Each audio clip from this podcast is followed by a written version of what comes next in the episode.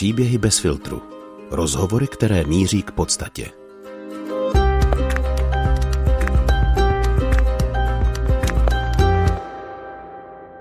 Minulý týden jsme se v Příbězích bez filtru vydali na nelehkou cestu s paní Janette, která má 2 děti a je rozvedená. Povídali jsme si o tom, jaké to bylo před samotným rozvodem, když jí na kolena srazil vztah s manželem a zákeřná nemoc. Dnes se ale posuneme dál. Co jí pomohlo v nejtěžších chvílích? Jak to celé vnímali a vnímají její děti? A jakou roli v tom všem dnes hraje víra? K poslechu vás zve Jaroslav Tomáš. A pokud nás chcete podpořit, budeme rádi, když tak učiníte například na platformě Hero Hero, kde také najdete za odměnu i bonusový obsah. Co bylo potom? Jak jste to vůbec, dá se říct, možná vstřebávala? Jak jste se z toho potom sbírala? Jak dlouho to trvalo? Bylo to těžké období, ale z pocitu zranění, zklamání, který tam byl, tak najednou to utrpení, které jsem prožívala, jsem hodnotila, že je jiné. Jednak jsem věděla, že jsem se uzdravila fyzicky, že i když výsledky jsem ještě neměla, ale cítila jsem, že ta důvěra narůstá k Bohu, že najednou se osvobozuju od strachu, který mě spoutával a který jsem v tom celém svém životě měla. A začala jsem si uvědomovat, že ten dočasný život, který tady mám, nebo ten pozemský život vlastně, který tady mám, je jenom dočasný. Že Pán po mně chce, abych mu pouze v těch svých zklamáních důvěřovala a dovolila mu proměnit tu moji bolest jenom v horlivou touhu vytrvat.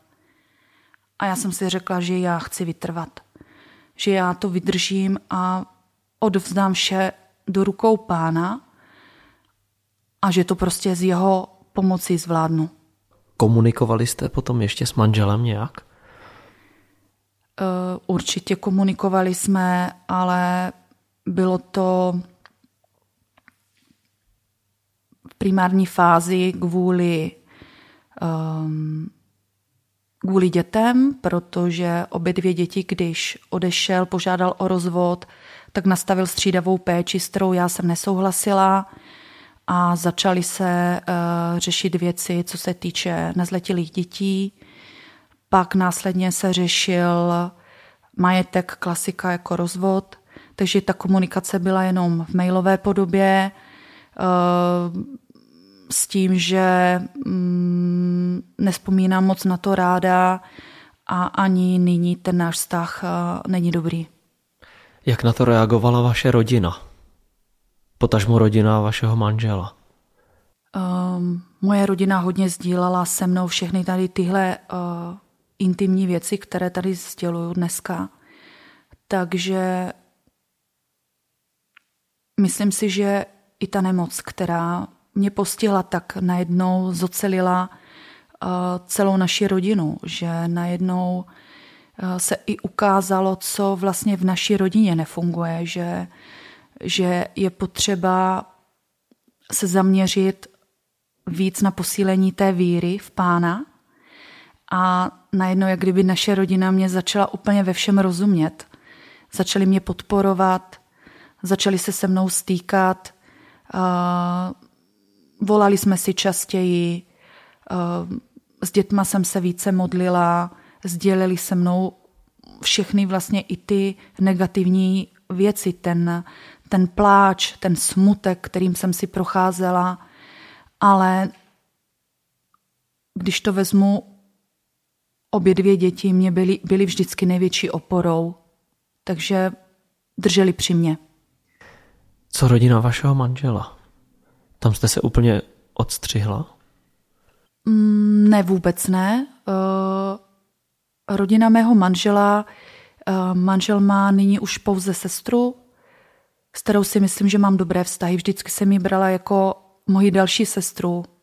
Mám ji velice ráda a víceméně ona viděla to, co se v našem životě děje, že období, kdy jsme procházeli těžkou krizi, že nás to oba dva strašně vyčerpávalo a že to vlastně nemá smysl. A věřila taky tomu, že se nám oběma uleví a nechala to být. Vůbec se do ničeho nemíchala, nic nekomentovala a rodiče, víceméně mamka, ta byla ráda, protože ta několikrát zmiňovala, že když byla svědkem nějaký naší hádky, buď to u nich nebo u nás doma, tak řekla, já už se na to nemůžu dívat, tak se rozveďte. Jo, takže ona byla víceméně ráda.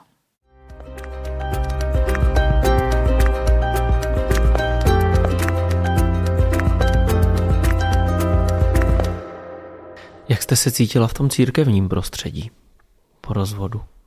Já jsem najednou začala objevovat to kouzlo právě té farnosti, kde to církevní prostředí mě nahrazovalo to, co jsem ztratila. Já jsem si to ještě v ten daný okamžik neuvědomovala, ale tak, jak mě přijala ta farnost, ne jako odpadlíka, jako někoho, který se proti něčemu provinil, ale jako člověka, za kterého se můžou modlit, za kterého můžou prosit, který, když potřebují pomoc, tak jsou nápomocní. Takže já jsem tam najednou začala budovat vztahy a beru moji farnost jako moji rodinu, jako lidi, které si nesmírně vážím, kterým jsem nesmírně vděčná za všechno, v čem mě pomáhali za celé období, když jsem na všechno zůstala sama, i v nemoci, i po ní. Teďka už je to několik let, přece jenom po tom rozvodu pořád si pomáháme, vycházíme vstříc. Takže farnost je pro mě náhrada rodiny, kterou mě Pán dal, protože ta bolest té ztráty rodiny, kterou já jsem si vlastně neuměla vůbec jako představit, že tu rodinu o ní jednou přijdu, a ta bolest byla tak strašně velká, že vlastně Pán Bůh mě místo té rodiny dal farnost a já jsem v té farnosti neskutečně šťastná. Jak to bylo na Slovensku? Na Slovensku, když jsem přišla jako rozvedená, v úzkém okruhu mých přátel a mé rodiny jsem vždycky dostala podporu. Vždycky to bylo o tom, že se mě snažili povzbudit. Měla jsem tam tendence, kdy jsem hodně smutnila, kdy to bylo pro mě pořád jako kdyby bolavý a některé rány se hojí ještě teď. Ale cítila jsem tam neskutečnou důvěru v mé přátele, v mou rodinu a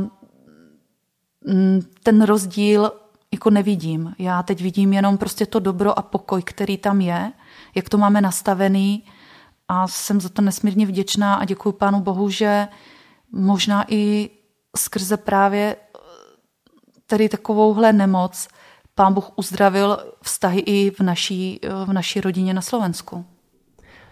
A setkala jste se někdy i s nějakými možná negativními ohlasy? Ne, musím upřímně říct, že vůbec ne, protože já jsem člověk velice otevřený a upřímný. Na mě člověk vidí, když prožívám štěstí, ale když i prožívám smutek. Já jsem tak strašně průhledná, že si to umí jako kdyby spočítat. Neviděla jsem nic, že by mě někdo odsoudil, nebo že by měl nějaký negativní postoj ke mně, nebo k mé rodině, že by je pomlouval, nebo že by rodiče se museli za mě stydět, protože jim někdo něco vyčítá. Nesetkala jsem se s tím a vůbec o tom nevím. Co vás nejvíce zraňovalo po tom rozvodu? Co mě nejvíc zraňovalo po rozvodu, to vlastně probíhá ještě i nyní. Ono ještě jsou určité věci, které nejsou uzdravené.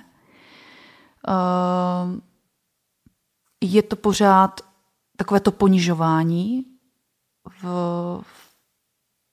ve vztahu k mému manželovi.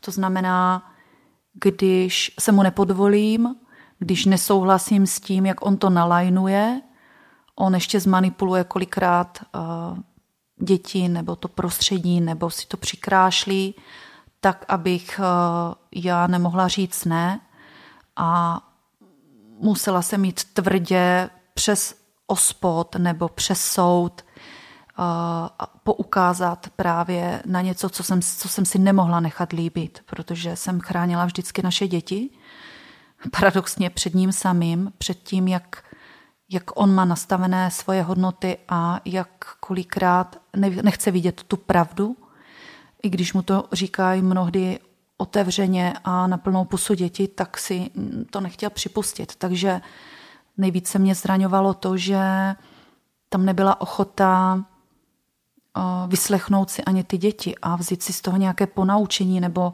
na něčem se domluvit, kdy jsem viděla, že zraňuje je, protože já vím, že já tu lásku od Pána mám, protože Pán je něžný, Pán je prostě milý a já mám tak bohatý život s ním, že on mě doplňuje každým dnem, v každé situaci přesně to, co mě chybí.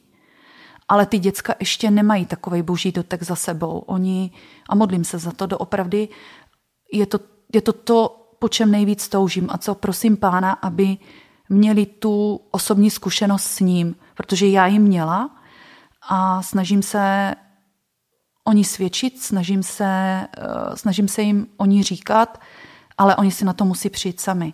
Takže to ubližování ze strany možná tatínka bezprostředně po období nějakého rozvodu to hodně zraňovalo i mě. Dá se s odstupem času říct, že v něčem jste třeba to chování vašeho manžela pochopila a dala jste se na nějakou cestu jakéhosi možná odpuštění, anebo je to nemyslitelné toto? Určitě to je myslitelné a je to cesta, o kterou jsem Pána prosila několik let. Já jsem věděla, že to neodpuštění, které tam ve mně je určitý proces, za co si můžu sama, ale musela jsem vše svěřit Pánu do jeho rukou a vím, že že odpuštění nejde ze dne na den, že je to proces. Já jsem s odstupem času pochopila, že manžel je takový, jaký je. Já možná to teďka takhle zní, že ho nemám ráda nebo že tady jenom něco mu chci vyčítat, ale vůbec ne. On je člověk, který je inspirativní v nějaké oblasti, ale v oblasti, kterou jsem potřebovala já, konkrétně pro rodinný život, pro mě inspirací doopravdy nebyl. A to, čím mě zraňoval, já tím, že jsem odstřihla to působení zla v té naší rodině, třeba i skrze jeho skutky nebo jeho slova, já jsem najednou pocítila strašnou úlevu, protože se začaly zacelovat rány a postupně jsem začala odstřihávat i takové vztahy, které mě k Pánu, které mě od Pána odváděly, které mě nepomáhaly v růstu mé víry, ale naopak, který mě od ní odváděly od té cesty a já jsem si najednou uvědomila, že ta moje cesta je, abych mohla být pokojná a plná lásky, tak je prostě cesta s lidmi, kteří to mají podobně, kteří tu víru hledají nebo jsou na té cestě, kteří o tom chtějí diskutovat, kteří to srdce mají podobně jak já pro službu, pro jakoukoliv pomoc a já jsem za to nesmírně vděčná a jsem šťastná. Naplňuje mě to obrovským štěstím a láskou. Pokud jsem to správně pochopil, tak vy máte děti ve střídavé péči? Ano. Tedy s manželem se nějakým způsobem potkáváte, vídáte někdy ještě teď? Potkávám se úplně minimálně, napíšeme si takový ty provozní záležitosti, co je potřeba, když je změna nějakého předávání, nebo teď se řeší přijímací řízení na střední školu u dcery. Teď to byl zajímavý moment, jste mě připomněl, jak jsme si předávali děti o Vánocích. Měla jsem i takové jako nutkání, protože Štědrý den v letošním roce byly děti se mnou.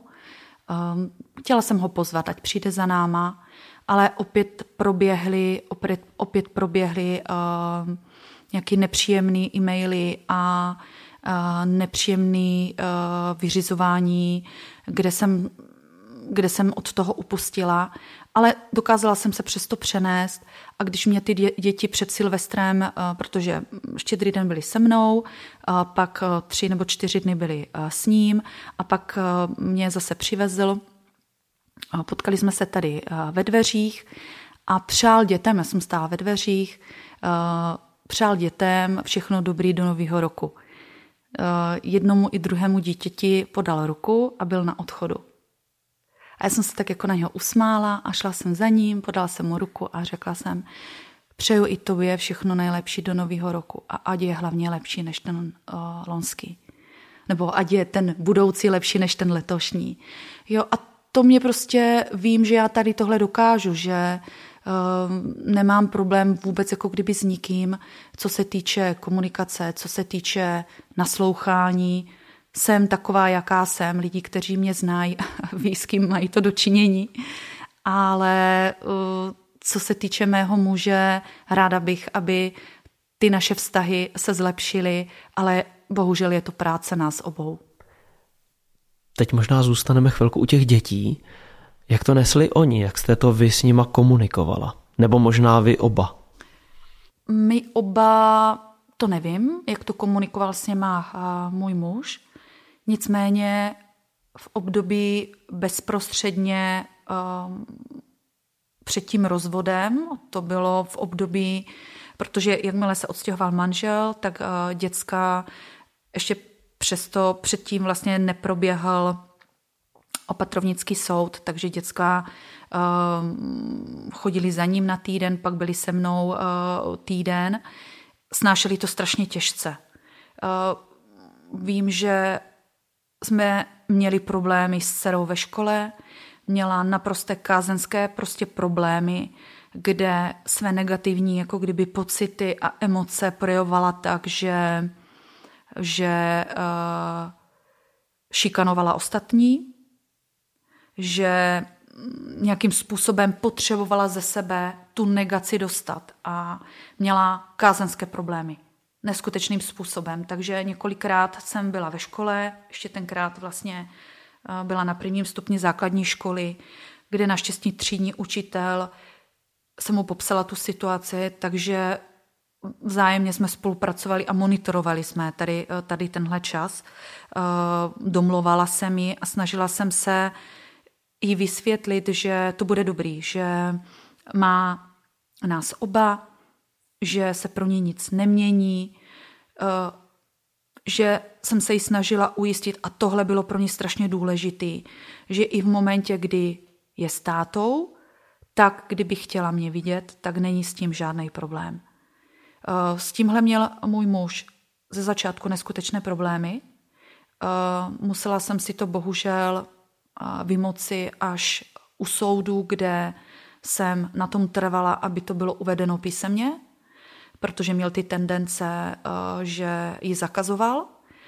Ale já jsem se ji pořád jako snažila ujistit, že když chce být více se mnou a nakonec ta střídavka dopadla, takže ona je se mnou díl než jenom 7 dní, ona je se mnou 9, byť je to střídavka a je to fajn, protože ona v tom období to potřebovala a takovej ten pocit toho bezpečí, který oni najednou jako kdyby ztratili, ne tím, že se přestěhovali někam jinam, ale viděla jsem, jak se v tom plácali, jak to bylo pro ně nepříjemné a doopravdy to, s čím si museli jako kdyby projít, strašně mi to mrzí, že já jako matka jsem jim takovouhle situaci jako kdyby připravila, že tohle jsem doopravdy nikdy pro ně nechtěla a mrzí mě to.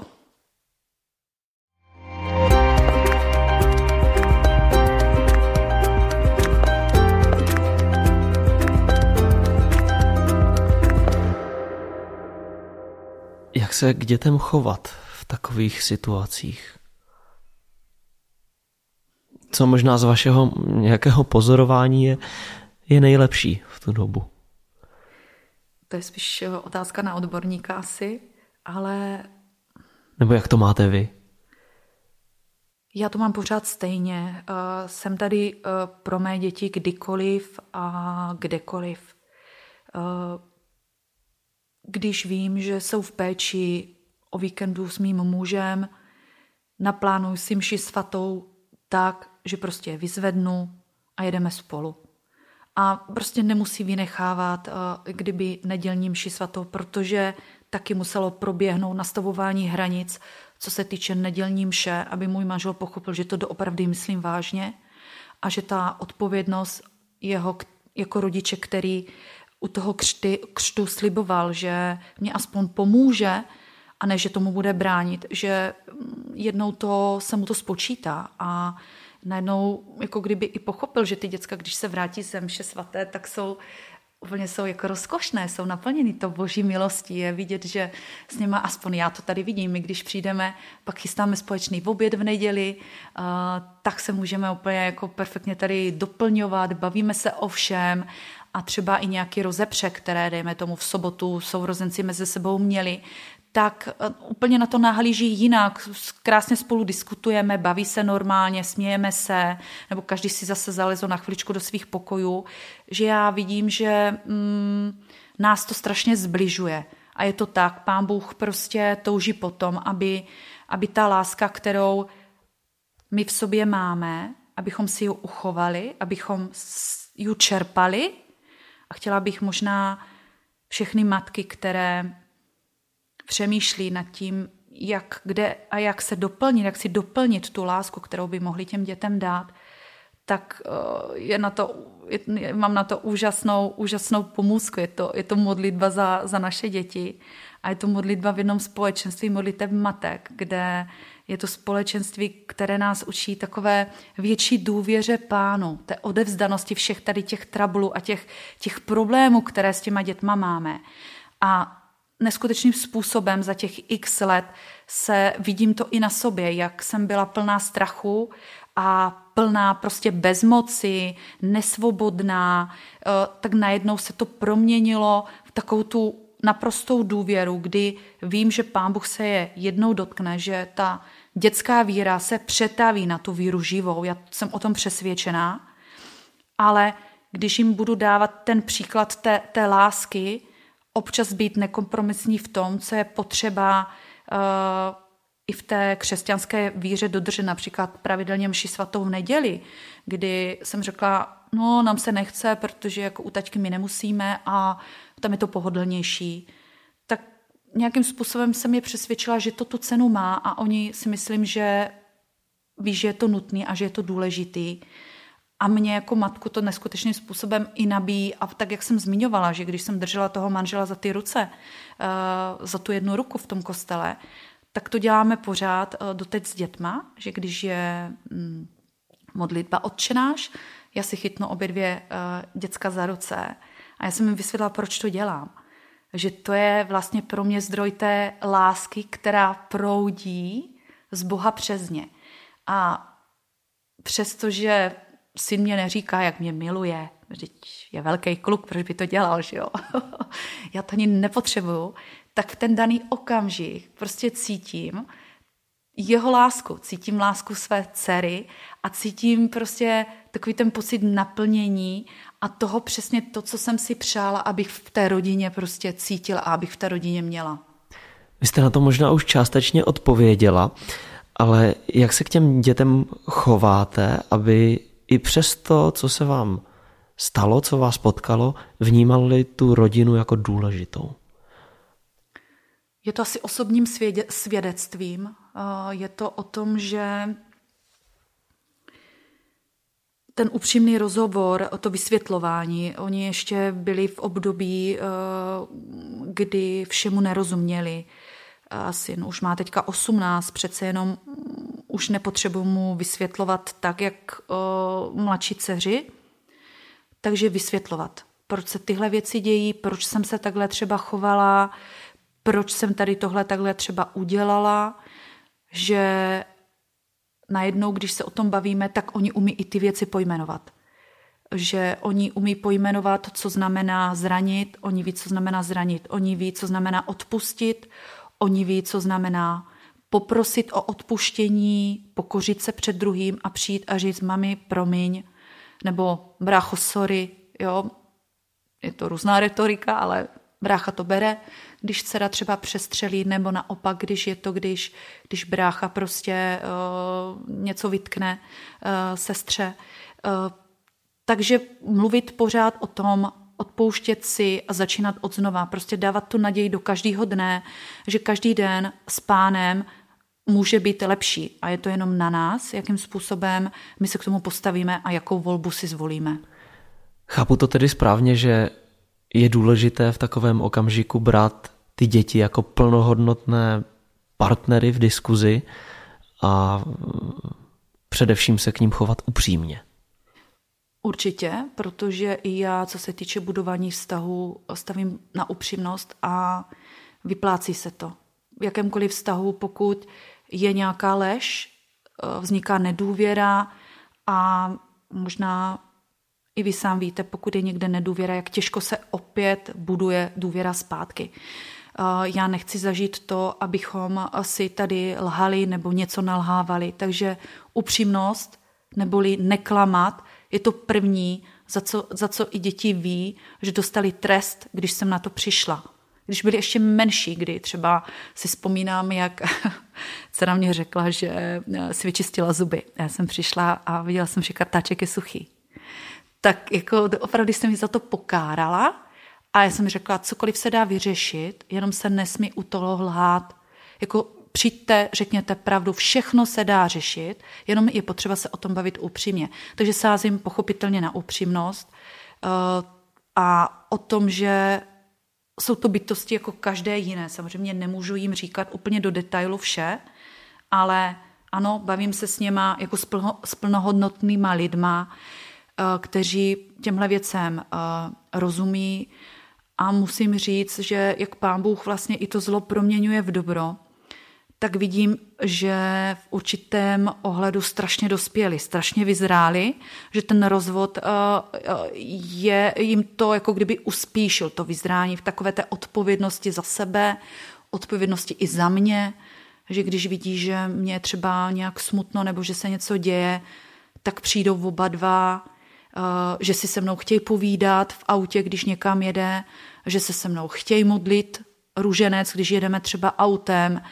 a pak můžeme na to navázat těma prosbama a já už potom vím, když za něco prosit se pro ně jako kdyby důležitý, jo? Že tam vidím, co je vlastně trápí, přesto, že mě to třeba neřekli, ale můžu tu prosbu pánu jako předložit znovu jako matka, ale můžu i otevřít nějaký rozhovor, pakliže dítě se mě chce zdůvěřit, někdy potřebuje k tomu dozrát, třeba dcera je konkrétně na tom, že je víc uzavřenější než syn, tak třeba přijde až za 2 dny a řekne, mami, ty se, hele, je to tak a tak, ještě to úplně nevím, ale mám tady s tímhle a s tímhle problém. Takže neskutečným způsobem ty vztahy to utužuje a to sdílení i toho špatného, co se nám jako v životech děje, je možná jako dobře, protože ty děcka si můžou už nyní uvědomit, co vlastně v životě nechtějí.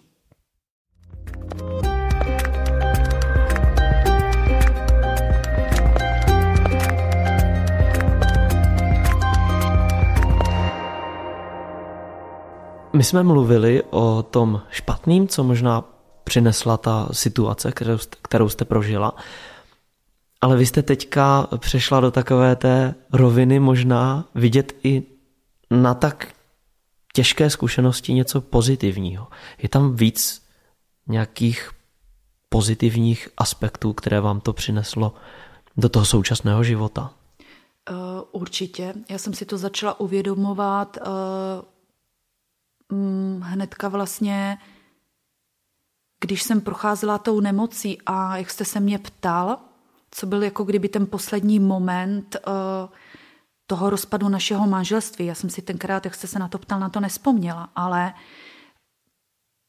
teď si uvědomuju, že vlastně my jako manželé, dobře, nechci mluvit za něj, ale cítila jsem to takhle, ale já určitě za sebe chci říct, že v ten daný moment my jsme nebyli za nic vděční.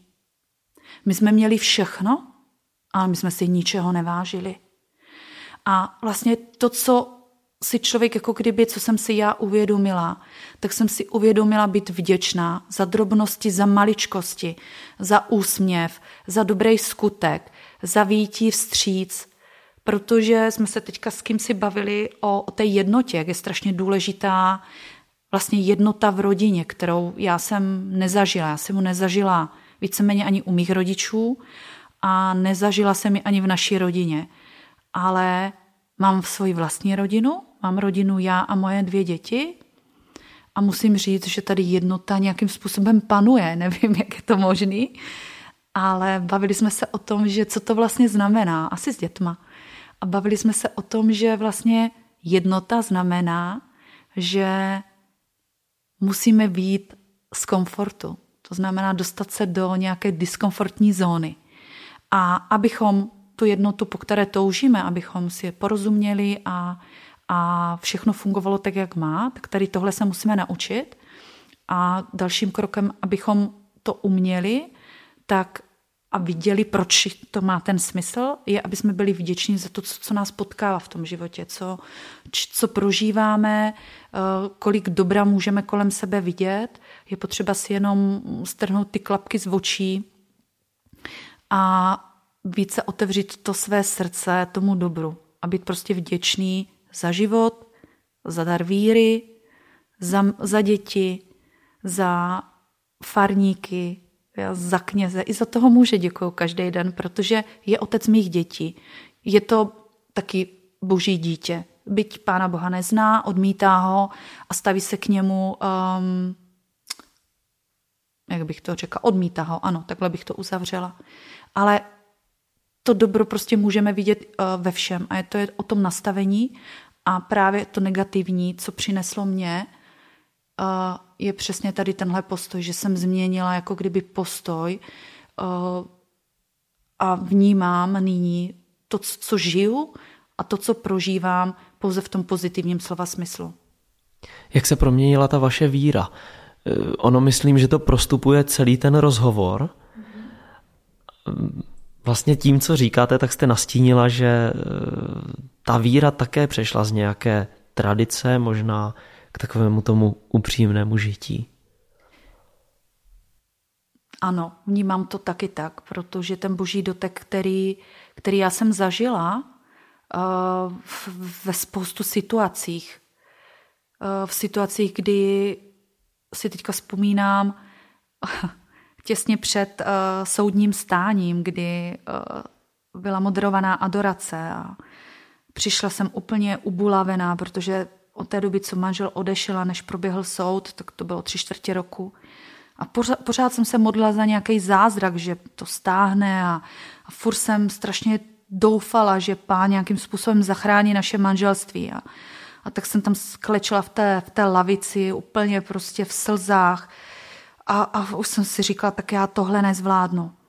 A když byla ta poslední aktivita, téma byla láska k blížnému, tak jsme si měli jít pro nějaké slovo před oltář a já jsem měla úplně prostě tuhé nohy, já jsem nebyla schopná prostě z té lavice vyjít, já jsem byla úplně mimo sebe, ale vůbec nechápu jak, co se stalo, ale pak, až jsem se trošičku uklidnila, probrala z těch svých myšlenek, tak jsem měla to slovo, které bylo tenkrát ve formě srdíčka na kolíčku, připlé na límečku své košile. A měla jsem jedno srdíčko na jedné straně a druhé srdíčko na druhé straně. A vůbec se ani nevybavuju, že by někdo ke mně přišel a že by mě tam jako někdo něco dal. A tak jsem si to jako sundala a teď si koukám, aha, Izajáš 49, 15, 17. Jsem si vzala druhé srdíčko a podívala jsem se, dal to je stejný odkaz. A jsem si říkala, co to znamená? A v ten daný moment jsem si uvědomila, že vlastně Pán Bůh mi něco říká a on mě to ještě potvrzuje. A Pán mě vlastně potvrdil to, co se mě neskutečně jako kdyby dotklo, a to byl ten zlom v tom vnímání té víry, kdy se mě spadly vlastně veškeré pochybnosti, kdy já jsem si říkala, tak wow, to je přesně ono, Pane, co já jsem potřebovala prostě prožít, abych konečně ti mohla věřit, abych tam nemusela pořád jako nějakým způsobem ti diktovat, jak bych si to přála, jak by to mohlo být.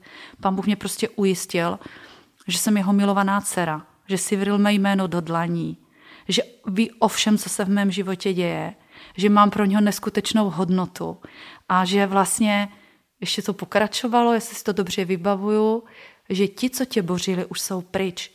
A v ten daný moment, jako kdyby ten strach z toho rozvodu, strašně jako kdyby mě pomohlo osvobodit se od toho strachu, že já jsem vnímala, že vlastně já nějakým způsobem se potřebuji odpoutat od toho muže, protože já jsem byla neskutečně na něm emočně závislá a mě to strašně svazovalo. A tohle byla odpověď na to, jak žít. A tohle mě ujistilo nebát se Pánu, jenom důvěřovat a budovat si a posilovat tu víru, protože tu naději jsem tam vždycky měla, jenom ta víra byla slabá. A je to denodenní zříkání se a odevzdávání se pod jeho ochranu. A já doufám, že to zvládnu do konce mého života. Takže není všem dnům konec, musím s tím bojovat každý den.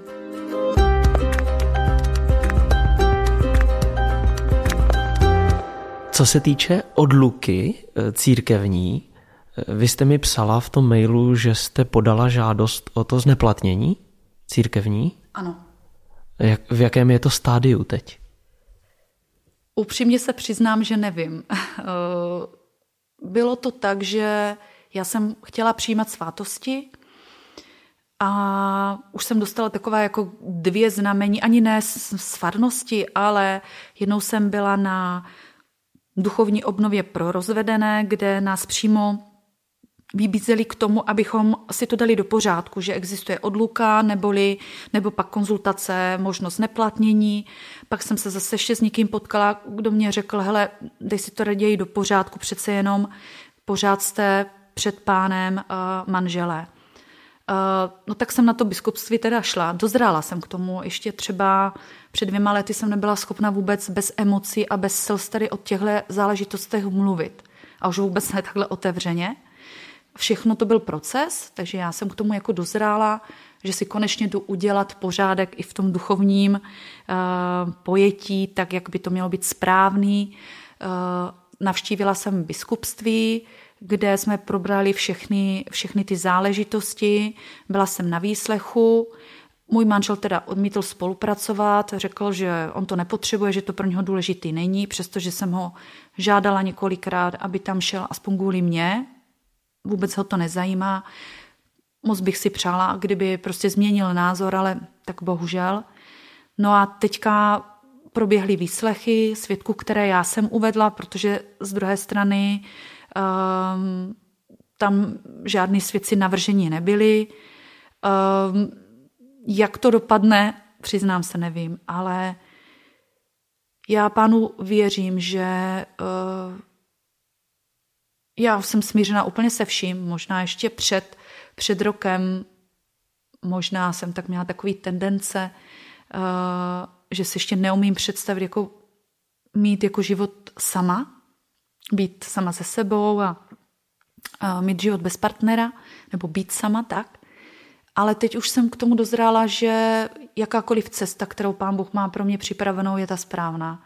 Takže já jsem smířena úplně se vším, jak to probíhá, nevím, ale určitě pokud ještě budou něco na biskupství potřebovat, něco doplnit, tak mě určitě budou kontaktovat. Ještě je to na straně, myslím, u Slováků, že by tam měl být nějaký výslech na Slovensku, takže je to v procesu. Vy jste tady zmínila tu eucharistii, to svaté přijímání. Jak to máte vy momentálně? Momentálně to mám tak, že žiju sama, v čistotě. Samozřejmě jsem hříšná jako každý jiný, to znamená, snažím se chodit pravidelně ke svatosti smíření, mám duchovní doprovod mého kněze, za kterou se modlím, aby i v té době, kdy jsem nevěděla, do které farnosti, co a jak, koho mám oslovit, strašně jsem se stydila za všechno, co jsem v životě provedla, tak jsem se začala modlit, Pane Bože, dej mě nějakého duchovního, který mě takhle povede. A on mě fakt takového duchovního poslal. A to je úžasný člověk, moc si ho vážím, spoustu věcí prostě se mnou řeší, neradí, ale vždycky, co řekne, tak je pravda. A já teďka s tím, že chodím k svátostem nebo ke svátosti smíření, navštěvuju pravidelně mše svaté. Vlastně to uzdravování jsem si začala uvědomovat až skrze tu eucharistii. Takže já jako kdyby se těším, že jdu na tu mši, že chci přijmout toho Pána. Já to i úplně fyzicky cítím. Jak když si sednu do lavky, tak kolikrát prostě mě tečou slzy z očí, jak se něco ve mně děje, nebo mám husí kůži, kdy prostě se snažím zpřítomnit ten daný okamžik, jak ten Pán se mě prostě nežistně dává, jak vstupuje do mého srdce, tak to se vůbec jako nedá popsat, ale já to doopravdy cítím a je to neskutečný pocit, který chci zažívat pořád. A to je prostě úžasný. A jak si díváte na to, že církev v některých případech těm rozvedeným tu eucharistii odpírá, dá se říct? Myslíte si, že to je možná z nějakého pohledu trošku nedostatek? Že přeci jen ten Ježíš i v té Bibli, když si čteme, tak chodil právě za těmi hříšníky nebo za těmi lidmi odvrženými možná společností. Možná je to nějaký nedostatek, ale nejsem v pozici, abych něco soudila. To v žádném případě nechci. Vždycky jsou na to nějaké důvody, proč je to tak nebo tak. Já jsem se rozhodla a bylo to moje vlastní rozhodnutí. Mohla jsem mít takovej nebo makovej vztah. Mohla jsem tím strašně zamotávat hlavu mých dětí, protože najednou by se tady objevil někdo cizí. Ale já jsem se rozhodla, že nechci dělat stejnou chybu, že zaplať Pán Bohu jsem se s ní poučila, nechci žít v hříšném svazku, proto vím, že nejdříve se potřebuji uzdravit, což se děje a Pánu Bohu jsem za to neskutečně vděčná, protože to jsou různé způsoby a cesty, které on mě přivádí, na které on mě přivádí. A já z mé pozice je to o rozhodnutí, takže jak to mají ostatní a proč to takhle jde nebo nejde, to nedokážu říct. Ještě se vás zeptám na jednu otázku. Co byste poradila svému 20-letému já? Jejda. Co bych poradila mému 20-letému já? Kdybych to mohla vrátit všechno zpátky, možná. Taková ta rebelie, která tam proběhla, více poslouchat samozřejmě rodiče, více jako možná diskutovat na toto téma s lidma, kteří ty zkušenosti mají. Protože mezi vrstevníkama, mezi kterými já jsem se pohybovala, protože tady jsem byla sama v tom Brně, já jsem tady neměla nikoho z řad dospělých, možná by mě tenkrát pomohlo, kdybych znala názory a viděla jiné rodiny. Takže kdybych já prostě viděla trošičku pod pokličku třeba těch blízkých rodin, kde se žije třeba dobře a není to na oko, doopravdy žijou dobře, tak se více pídit. Jak to, že se vám všechno daří? Jak to, že tady to takhle funguje? A vzít si prostě příklad z toho dobrýho. A naopak se snažit možná i rozklíčovat, aha, tak tady tahle rodina, tam se něco děje. Proč se tady tohle děje? Jak oni žijou? Trošičku si udělat nějakou trošku analýzu, ale těžko teďka říkat, protože k tomu člověk musí dozrát. Ještě možná taková bonusová otázka. Co byste vzkázala ženám, mužům, kteří se nacházejí v takové situaci té nejtěžší? Třeba jsou v nějakém jako už v konečném stádiu toho manželství, kdy už to nejde zvrátit? Co bych jim vzkázala? Co by vám třeba možná pomohlo v tu dobu? Já vlastně to, co mě pomohlo, to jsem všechno dostala. Ale ten daný moment jsem ještě za to nebyla vděčná. To přicházelo postupně s tou vděčností. Být vděčný za jakýkoliv podnět, který nás uklidní, který nám dodá nějaký pokoj a nějaké uvažování, střízlivé uvažování, protože když jsou v tom emoce, strašně těžko se rozlíší, co je to správný. Takže mít důvěru v někoho, o kom vím, že žije tak, jak by se žít mělo, že uznává podobné hodnoty a prostě o tom diskutovat s ním, ptát se na jeho názor, ale udělat si ten názor svůj, ale aby tam bylo to povzbuzení, že obklopovat se lidma kolem sebe, který vám dodávají naději, který vás povzbudí, a ne lidma, kteří budou všechno kritizovat, kteří budou toho druhého proti vám jenom poštvávat, kteří budou všechno hodnotit. Je to jak o těch vztazích, jo? Že koho si pouštíte do života, tak takovým člověkem se začnete stávat. Takže je to přesně o tom, koho si chcete do toho života pustit. Takže nacházet tu naději a to povzbuzení. Pokud je to někdo nevěřící, tak nemůžu říct, že v Bohu, ale primárně samozřejmě nacházet tu naději v Bohu, protože Pán Bůh je láska, Pán Bůh je dobro, Pán Bůh je pokoj. Takže to je asi takové to mé doporučení, ale ptát se a hledat. Pakliže Bůh existuje, tak se ptát, Pane, jestli existuješ, tak se mě ukaž. Paní Janette, já vám moc děkuji za upřímnost, za otevřenost, za rozhovor. Taky děkuju. To je z dvoudílného příběhu s paní Janette vše.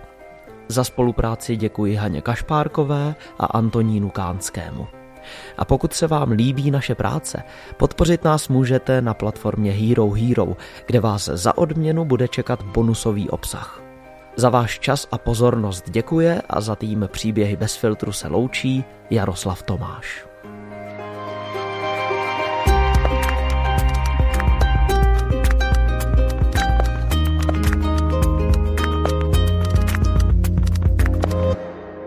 Bez filtru.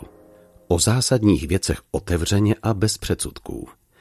Najdete nás v podcastových aplikacích na Facebooku, Twitteru a Instagramu bezfiltru_podcast.